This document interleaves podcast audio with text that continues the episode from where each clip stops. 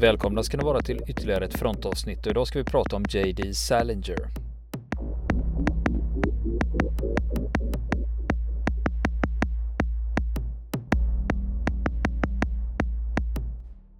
Ja du Niklas, författaren J.D. Salinger, vad vet du? Ja, vad jag vet. Räddaren i nöden, den har man väl läst. Det är en fantastisk roman, måste jag säga. Och den vet jag ju en del om. Så den kom ju ut i början av 50-talet. Och om Holden Caulfield, den här tonårige killen då som blir relegerad från sin skola, internatskola. Och driver runt i New York. Precis. Och det är ju på något sätt en generationsroman i USA. Och han räknas ju som en av de stora författarna. Men när jag läste om det här, då kommer jag att tänka på P.C. Jersild och Barnens ö. Om 13-åringen som driver runt en sommar i Stockholm, tänkte jag, fan, det. Är det rippat rakt av eller? Du, jag har inte tänkt på det, men det, när du säger det så är det säkert inspirerat av Räddaren i nöden. Ja. För nu tror ju lyssnarna här att vi kommer att ha ett litterärt avsnitt här där vi bara ska analysera en roman ned i detalj. Va? Det är ju klart vi inte ska göra det här. Du behöver inte oroa dig, det kommer att handla om krig. Ja, visst. Vi måste bara värma upp lite här först. Ja just det. Men du har ju rätt i det att J.D. Salinger, han är ju känd för den här. Mm. Det är ju hans mest kända, och sen dessutom... har man ju detta med J.D. Salinger då, att ett slags Greta Garbo-fenomen kring honom, att han liksom isolerade sig gentemot omvärlden i årtionden fram till sin död. Ja, och liksom att det blev omgavs av en massa mystik. Och ska vi se, när var det han dog? Det var inte så länge, det var 2010 ungefär. Ja, 2010 var det, stämmer. Och då hade han liksom inte tagit emot besök, ställt upp på intervjuer eller någonting liknande, och inte publicerat sig heller på årtionden. Ja, det stämmer, och han fick en fråga om det. Han gav nämligen, det var ju så att det är exakt så som du beskriver, att boken kom ut 51 och blir en dundersuccé, och sen var det ju så att han flyttade ifrån New York 1953, alltså 2 år efter att boken har kommit ut. Då flyttade han till en liten ort uppe i New Hampshire. Och där i början så var han lite social, men sen blev det mindre och mindre. Och då blir det precis som du beskriver, det isolerade geniet uppe i New Hampshire som aldrig gav intervjuer, fotograferades och syntes knappt ute. Och hans utgivning var gles redan som den var, men den slutade helt på 60-talet. Men 1974 ställer han faktiskt upp på en intervju. Då får han frågan, varför slutar du skriva? Då säger han, jag har inte slutat skriva, jag älskar att skriva. Men jag vill inte bli publicerad. Det är ju en enorm frihet att skriva när man vet att det inte ska publiceras. Nu är det ju så, men det var ju så här att han behövde ju inte publicera något för att försörja sig, för att boken där om Holden Caulfield, Räddaren i nöden, den har sålt mer än 65 miljoner exemplar, och den säljer alltså fortfarande nu 2020 så säljer den över 0,5 miljon per år. Ja, så han var ju ekonomiskt oberoende. Ja. Så att, och det här att kunna vilja skriva och liksom strunta i att publicera sig, det tyder på en ganska ett ovanligt mått av integritet, måste man säga, till skillnad från oss andra uppmärksamhetsjunkies i branschen liksom, som älskar att bli lästa och bli bekräftade, eller åtminstone sedda för det vi gör. Ja, nej, han behövde ju inte det. Och sen är det så här att han dog ju 2010 som du sa, och nu är med han hade skrivit flera noveller som aldrig gavs ut, och det var alltså gamla noveller från typ 40-talet, och de kommer inte att bli offentliga förrän 2060, alltså 50 år efter hans död. Nej men vad fan, då är jag 93 år gammal, och om jag fortfarande är i livet då, det var inte snällt alltså. Nej, men det finns saker idag som Salinger har skrivit, men det förvaras på universitetet i Austin i Texas och på Princetons bibliotek i New Jersey. Och forskare får titta på det här, men de får inte skriva av eller fotografera eller göra det tillgängligt för allmänheten. Mm. Så det är 2060. Och sen ska vi inte glömma också, när vi pratar om populärkultur, var att Salingers bok Räddaren i nöden, var den dyker upp någonstans. Det var ju så att han som mördade John Lennon, Mark Chapman, han hade ju en kopia eller ett ex av den här boken när han mördade John Lennon. Han hade det i fickan. Ja, alltså den har ju omgivits av den här boken då av spekulationer och kan man säga påståenden om att den har fått sina läsare att begå självmord eller bli som Chapman där, begå olycksaliga handlingar. Liksom att den har påverkat läsare till att göra detta. Och det är ju oftast så att den talar ju framförallt till läsare som är i tonåren, den här boken. Det ska man komma ihåg också, att det handlar om en tonåring då som är på driv. Ja, och Salinger själv, han hade ju isolerats upp i New Hampshire sen, men det kom ju dit läsare och letade efter honom och ville ha svar liksom, och trodde att han sitter på svaren. Och ibland lyckades faktiskt en del läsare också få kontakt med honom och fråga, okej, jag har läst din bok, liksom, men vad gör jag nu då? Och han bara, men jag skriver ju fiktion, liksom, du kan inte fråga mig vad du ska göra med ditt liv. Just det. Han var ingen personlig rådgivare, liksom, att han bara är en författare. Så det är intressant. Men du, ska vi dra igång och berätta lite om varför vi ska prata om Salinger överhuvudtaget då? Ja, det här är ju en podd som handlar om krig och militärhistoria. Så nu vill vi höra vad Farao kommer krigshistorien in i bilden med J.D. Salinger. Jo, det är det som är lite intressant här. För han tillhörde en underrättelseavdelning i 12:e infanteriregementet i amerikanska armén. Och då tänker man, ja, men vad fan gjorde han då? Då snackar vi andra världskriget då. Ja, det här är andra världskriget. Han är född 1919, så det blir ganska logiskt. Och vad var det han gjorde då? Vad han göra under sin tid i kriget då? Jo, han klev i land i andra vågen av soldater på Utah Beach 6 juni 44 i Normandie. Han var med och befriade Paris, och han var också med i striderna i Hürtgenskogen och var med under Ardenneroffensiven och var med och befriade Dachau. Åh, jäklar. Ja, då var han med på många av, alltså, de största brännpunkterna kan man säga. Normandie, Hürtgenskogen, Ardennerna. Ja. Så att det ser inte dumt ut på CV:et, va? Om man nu ska säga så. Ja. Så att det gör. Men vi tar det här från början så vi får lite backstory på Salinger här. Han var ju född 1919 och han var uppväxt på Park Avenue i New York. Alltså exklusivt adress. Det är väl den mest exklusiva adressen i New York egentligen. Ja. Och hans pappa jobbade med att importera kött och ost och hade gjort bra ifrån sig. Och hans pappa var judisk härkomst, hans mamma var katolik, men hon konverterade till judendomen och så bytte hon också förnamn till Miriam. Så det blev väldigt judiskt. Väldigt judiskt där, ja, precis. Ja. Och det här med J.D. Salinger, det var något som Salinger började med när han ville satsa på skrivandet. Innan så kallades han för Jerome Jerry, eller Sally till och med, efter Salinger då. Och familjen kallar honom för Sonny. Ah, mm. Ja, det är alltid sexigare med initialer, tydligen. Ja, men det är just det. Hur mycket är det så här när man ser det i skrift framför sig? Hur upplever man det då? Mm. En Senneteg, vad säger du om det? Mm. Ja, precis. Ja, kanske inte. Har du inget mellannamn som man kan knä in något där? Men vi har ju Harry Potters författarinna. J.K. Rowling, ja.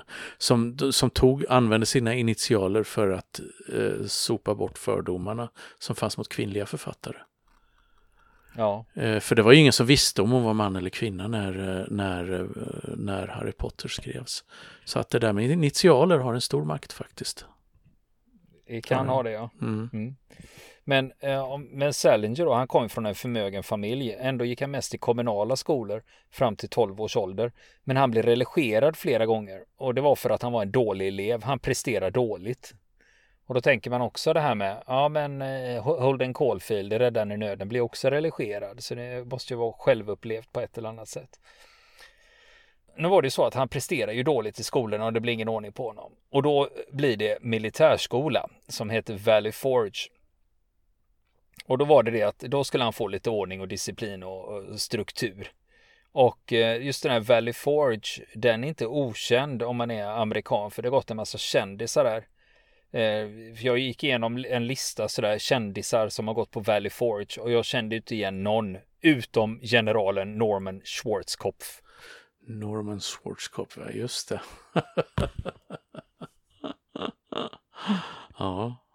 Men och det lustiga är att Salinger då, man kan ju tänka sig liksom konstnärssjäl och lite streber och sådär, trivs väldigt, väldigt bra på den här militärskolan med den här strukturen och sådär. Och en del analytiker då tror jag att ja, men det var för att han kom bort från sin överbeskyddande mamma.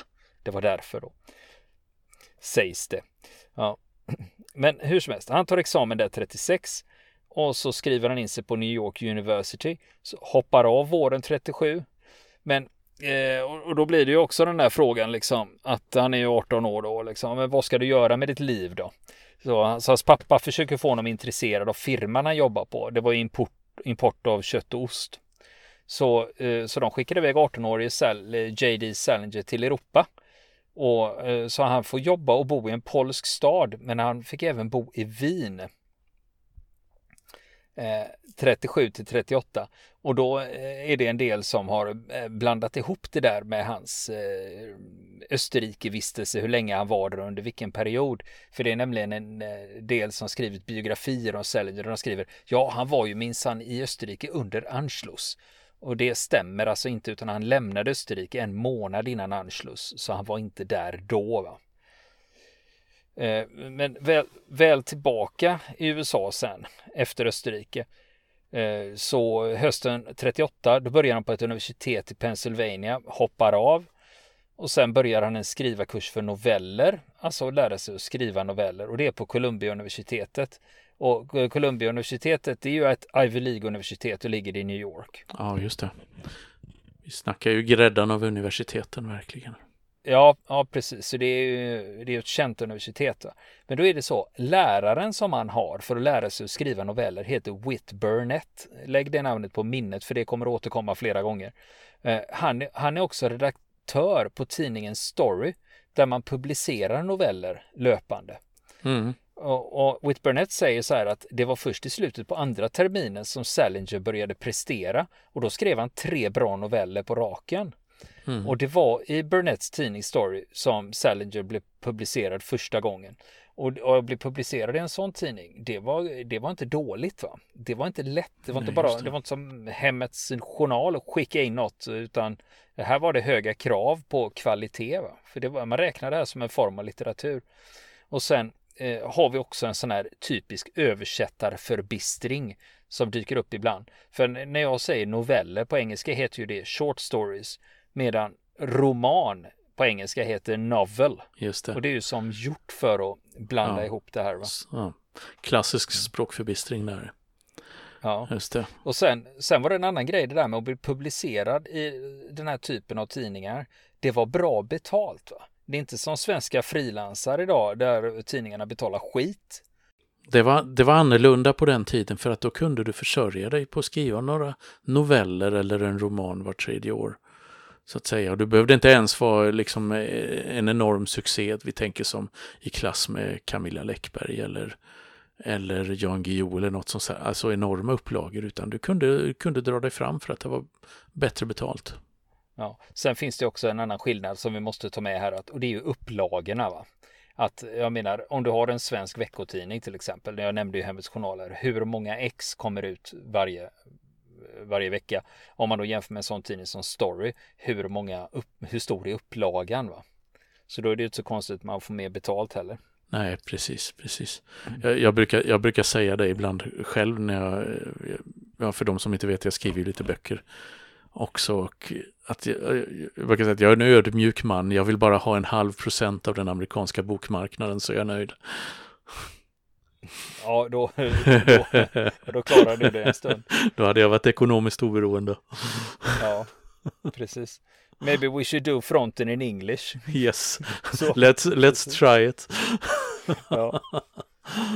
Mm. Jo, men Selja var ju publicerad i Story nu då äntligen, och han fick mycket beröm för hur han, framförallt hur han använde dialog och beskrivningar av hur unga människor tänker, och inte bara hur de tänker utan också hur de pratar, utan han hade en förmåga att lyfta in det på ett, så det blir trovärdigt, för annars är det ju alltid ett problem både i litteratur och tv och film, det är när man ska beskriva unga människor.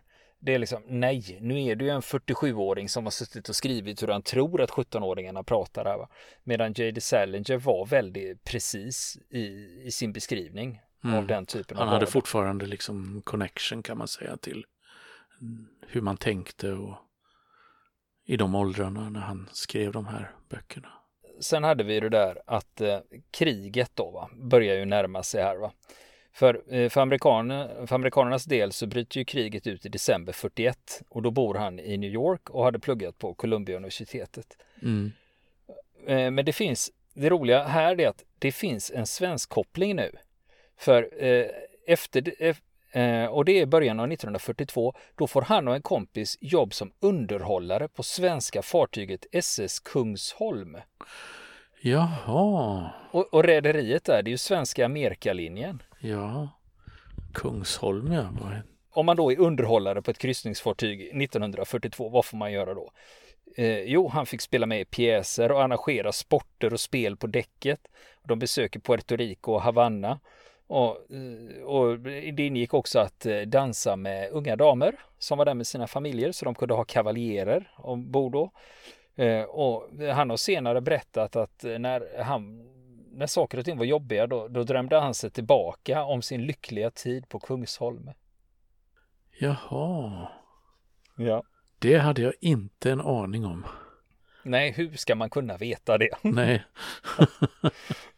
Ja, det är lite roligt, för min farfar har jobbat för Amerikalinjen och sådana grejer. Så det är alltid, inte ovanligt bland göteborgare, ska jag tillägga. Så att... Men om vi hoppar tillbaka lite nu, det här var innan Kungsholm då, det här var ju 1941, nu backar vi lite då till Pearl Harbor, då är han 23 år och han försöker gå med i armén, men han hade gått på Valley Forge och kört lite ROTC, sån här reservofficersutbildning, men han blev nekad på grund av ett tidigare okänt hjärtfel, de ville inte ha honom. Och jag kommer att komma tillbaka till det där hjärtfelet senare, för det har en speciell roll nämligen. Och när han då går dit på mönstringen, då blir han klassificerad som 1B. Då är han lämplig för begränsad tjänstgöring. För är du fullt frisk och inga fel, då är klassificeringen 1A. Och han blev fruktansvärt knäckt över det här beskedet. Och han sa till en kompis, jag fick 1B tillsammans med krymplingar och bögar. Okej.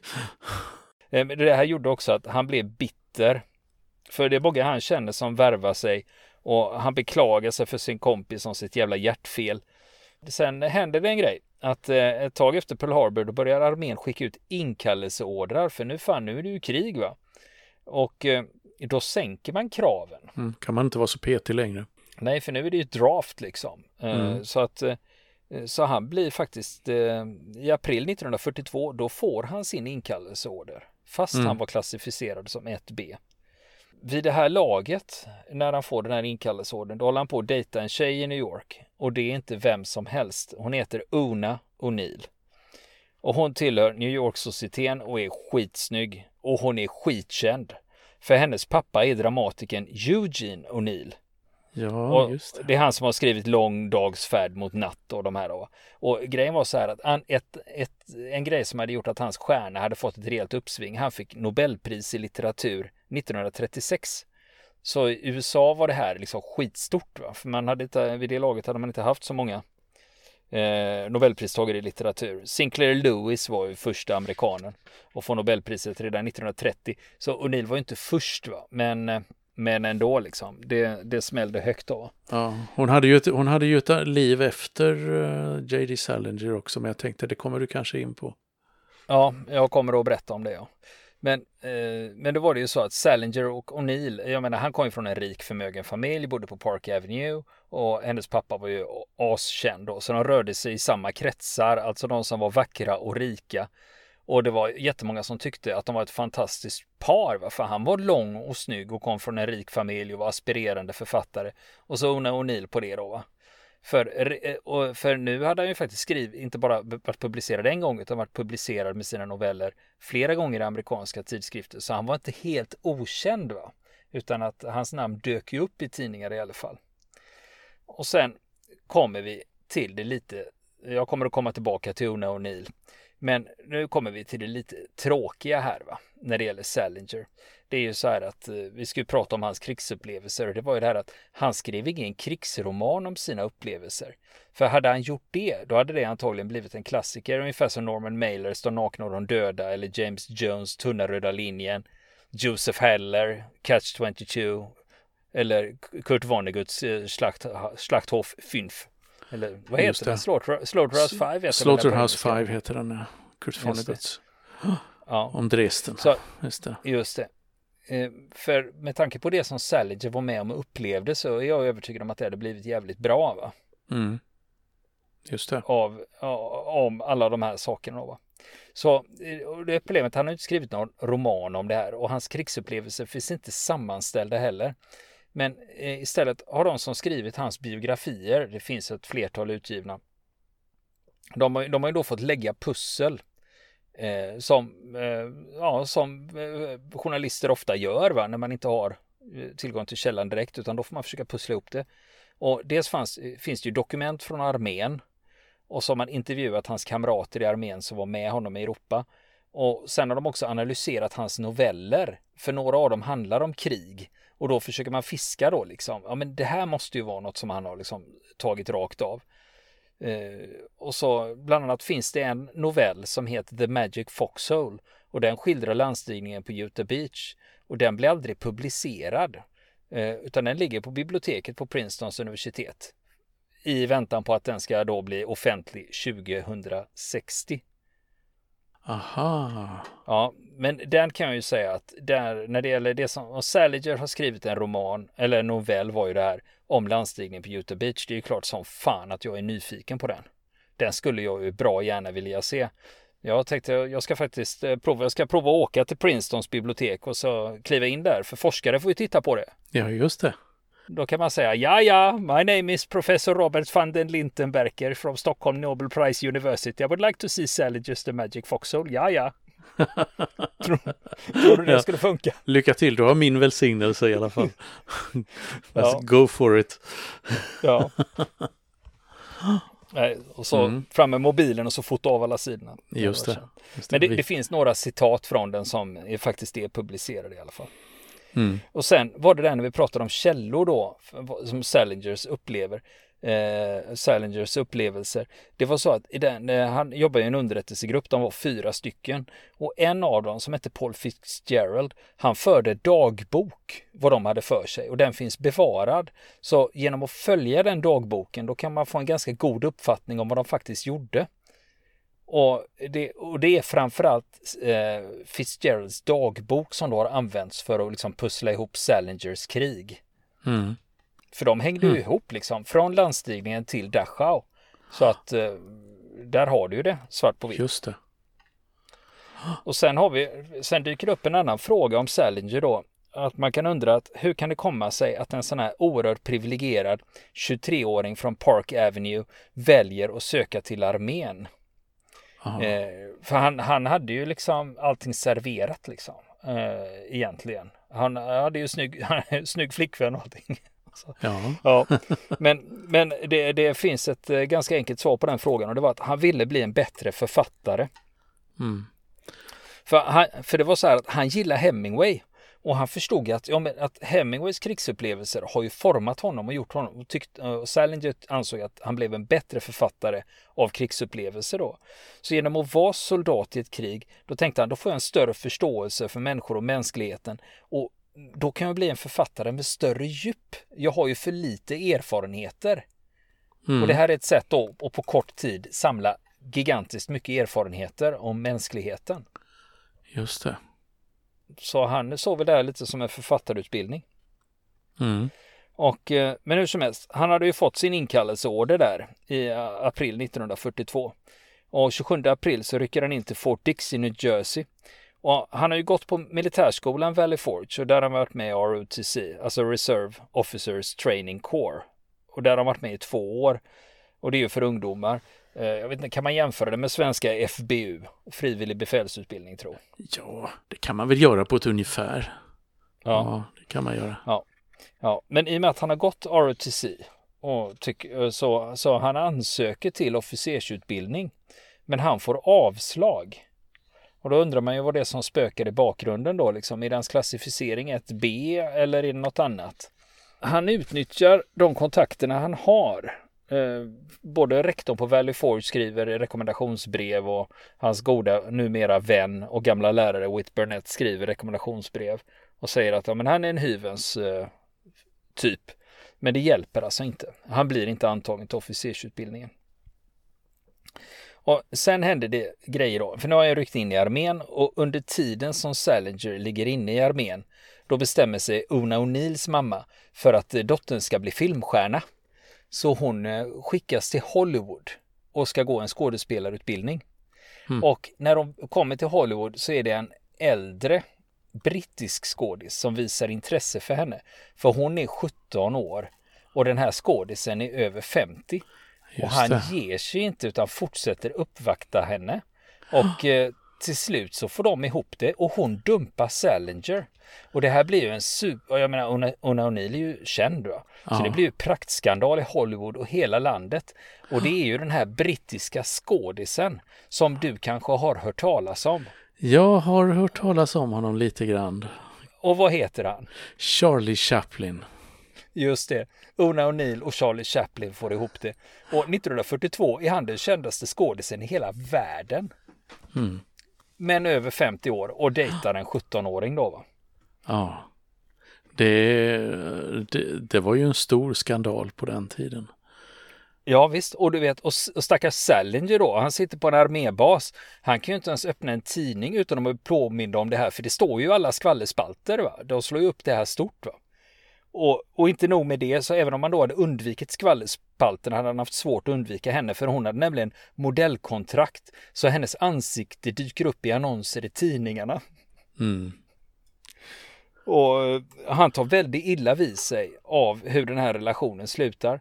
Men för Una O'Neill och Chaplin, de gifte sig sen sommaren 1943 och det var ju så att de fick ju vänta tills hon var 18 år. Just det. För hon var ju bara 17 då. Ja. Men sen håller de ihop ända fram till Chaplin dör 1977. Ja. Men nu är det så här att alla var inte så... Salinger var inte så nöjd med det här äktenskapet, det vet vi. Och Una O'Neills pappa, Eugene O'Neill, var inte så nöjd med det här heller. För han bröt kontakten med sin dotter. Och de träffades aldrig eller talade aldrig mer med varandra efter det här. Nej. Och Una och Charles Chaplin, de fick ju 8 barn tillsammans. Och sen är det så här att det här med att hon hade varit ihop med Salinger, det var ju liksom allmänt känt va.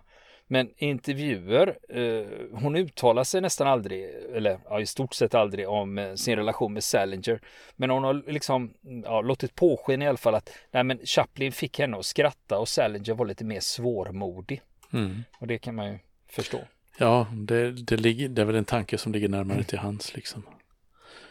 Men sen, allting var inte guld och gröna skogar för Chaplin och Una O'Neill ändå. För det var ju McCarthy-eran på 50-talet i USA. Mm. Då fick Chaplin inget inresevisum 1952. För då, han hade varit i England och då skulle han tillbaka till USA och han var inte välkommen. Så att då flyttade han till Schweiz. Just det. Och sen... långsint eller inte, han återvände till USA bara en gång och det var 1972 för att ta emot sin hedersoscar och då fick han en 12 minuter lång stående ovation av publiken och det rekordet står sig än. Mm. I Oscars-sammanhang, det finns ingen annan som har fått en 12 minuters applåd. Stort. Ja, men vi ska ju prata om krig va? Ja, och Salinger. Salingeren utbildas ju nu då, va? Och han skriver också parallellt och skickar in noveller till tidningarna, och ibland blir han publicerad och ibland blir han refuserad. Och flera av de här novellerna har militära teman.